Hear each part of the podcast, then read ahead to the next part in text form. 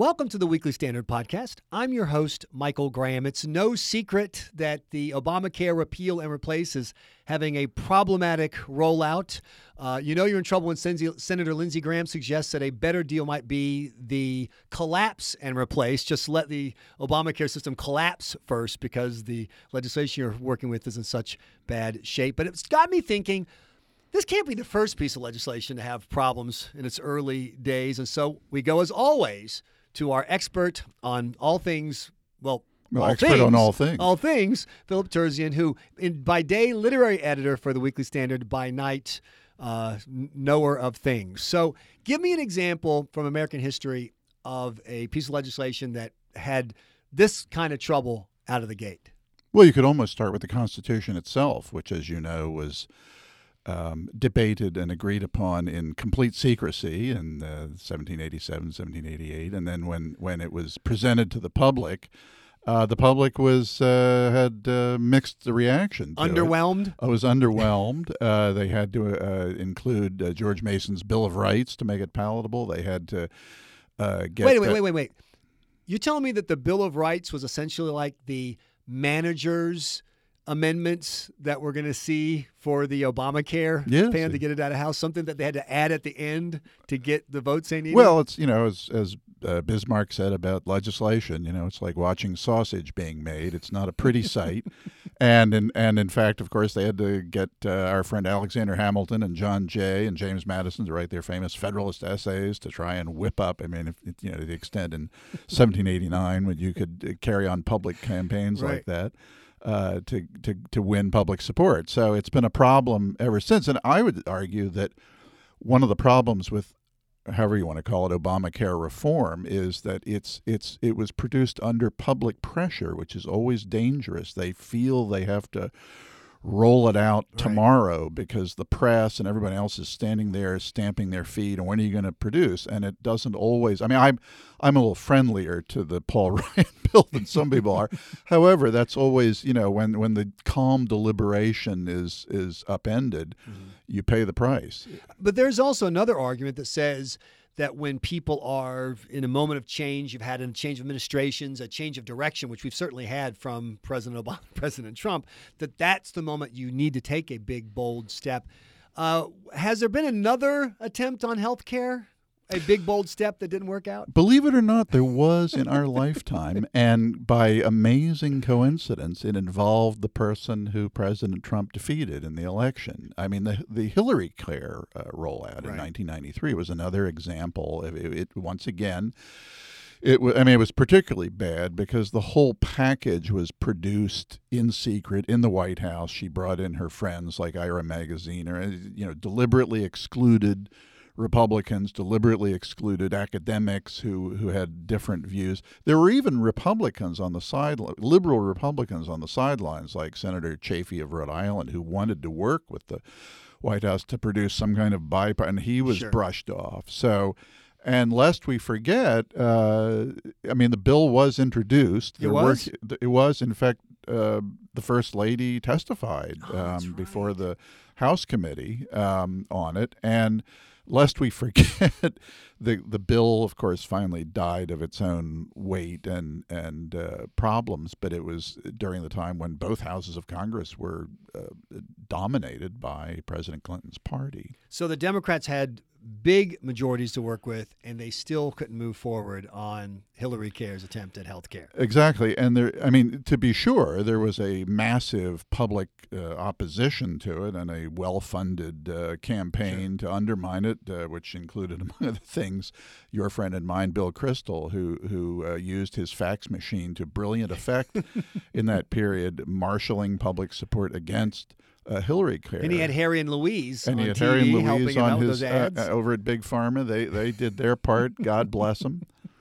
Uh, give us another example of a legislative uh, movement that's had as much trouble early on as the Obamacare repeal? Well, I can think of two that, that where you know egg was left on faces. One was a now forgotten, but at the time spectacular episode, and once again it was it was in that first hundred days sort of thinking. Uh, President Reagan tried to uh, uh, tried to reform Social Security around the edges. And one of the ways he planned to do this was, and he was persuaded to do this by his budget director, David Stockman, was he proposed uh, changing Social Security so that people who were planning to retire early at age 62 or whatever would pay a substantial penalty. And then this meant, of course, that millions of senior citizens or close to senior citizens had to quickly rethink their retirement, and it was just right. a disaster. And um, the White House, under uh, the White House Chief of Staff James Baker, tried very hard to uh, uh, uh distance Reagan from the sure. whole. He he had the Health and Human Services Secretary Richard Schweiker announced the plan, and they quickly distanced themselves from it, and it collapsed uh, in a huge uh, balloon uh, full of some substance after a week or two, and it was just a. And Social Security, like health care, tends to uh, inspire non-productive legislative efforts. Don't forget George W. Bush when he was reelected in 2004 he said, My number one priority, in addition to the war on terror and the war in Iraq, et cetera, is going to be to save entitlements through reform. And he gave several speeches and he stumped around the country, and basically nobody, I don't. nobody even lifted an eye to glance at him up in Capitol Hill. They're well, like, have fun, George. And that was that. Well, it was buying into that hundred days business. Right. There is this sense that, you know, you have the you have the the the, the votes, you have the, the consensus. Now is the time to strike, right. and you have to do it within, you know, before uh, February 15th or whatever. And at the moment, Social Security reform was a nullity as a political issue. So, yes, uh, Bush didn't get anywhere with it. And the other thing is if you go back a decade, or two decades rather, the consequence of Reagan's catastrophic rollout.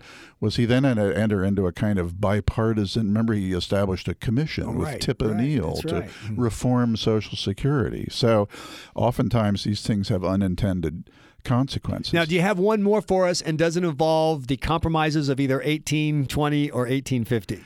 Well, it's the compromise of 1937, ah, I would say. I Franklin Roosevelt had just been reelected, uh, spectacular, you know, carried every state except Maine and Vermont. He felt he had a mandate, and he did.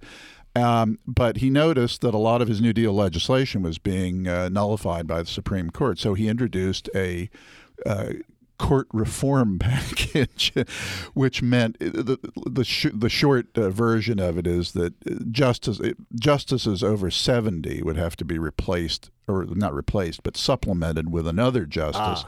in order to carry the heavy burden of the caseloads. and, uh, the Supreme Court, as you know, was characterized as nine old men who were thwarting sure. the, the New Deal. And there's some argument, to, there's some truth to that.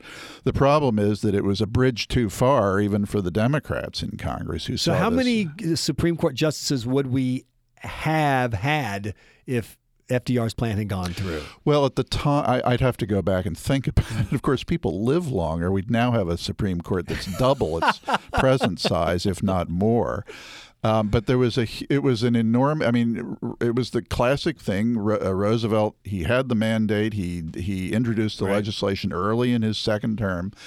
Um, and it lasted for several months. It was long, rancorous, but he just, in the end, uh, as his vice president Garner told him, he just didn't have the votes in the Senate for it, and it collapsed, and it it really spoiled uh, to some degree the balance of his term legislatively. And I think that it's uh, a marker that people often use who were unhappy about the approach of the New Deal to show that it was about power because that's to me looking you know as i listen to people debate the FDR years, a lot of people point out that his models were really these kind of a uh, authoritarian economy managing people. Not that he was a fascist at all, but you know the, the Mussolini sure. model was from the top down. We will you know make everything work, and that meant grabbing power. Other people say, of course, it was a tough time. Somebody needed to act. He saved democracy from it. I mean, uh, capitalism from itself. But uh, well, of course, there's the famous joke um, because shortly after this whole debacle uh, the Supreme Court had a major New Deal case, and one of the justices, Justice Owen Roberts of Pennsylvania, uh, voted with the administration on this. Um, which of course led to the line "a switch in time saves nine. and Roosevelt was happy with the outcome, and so so both sides won in a curious way.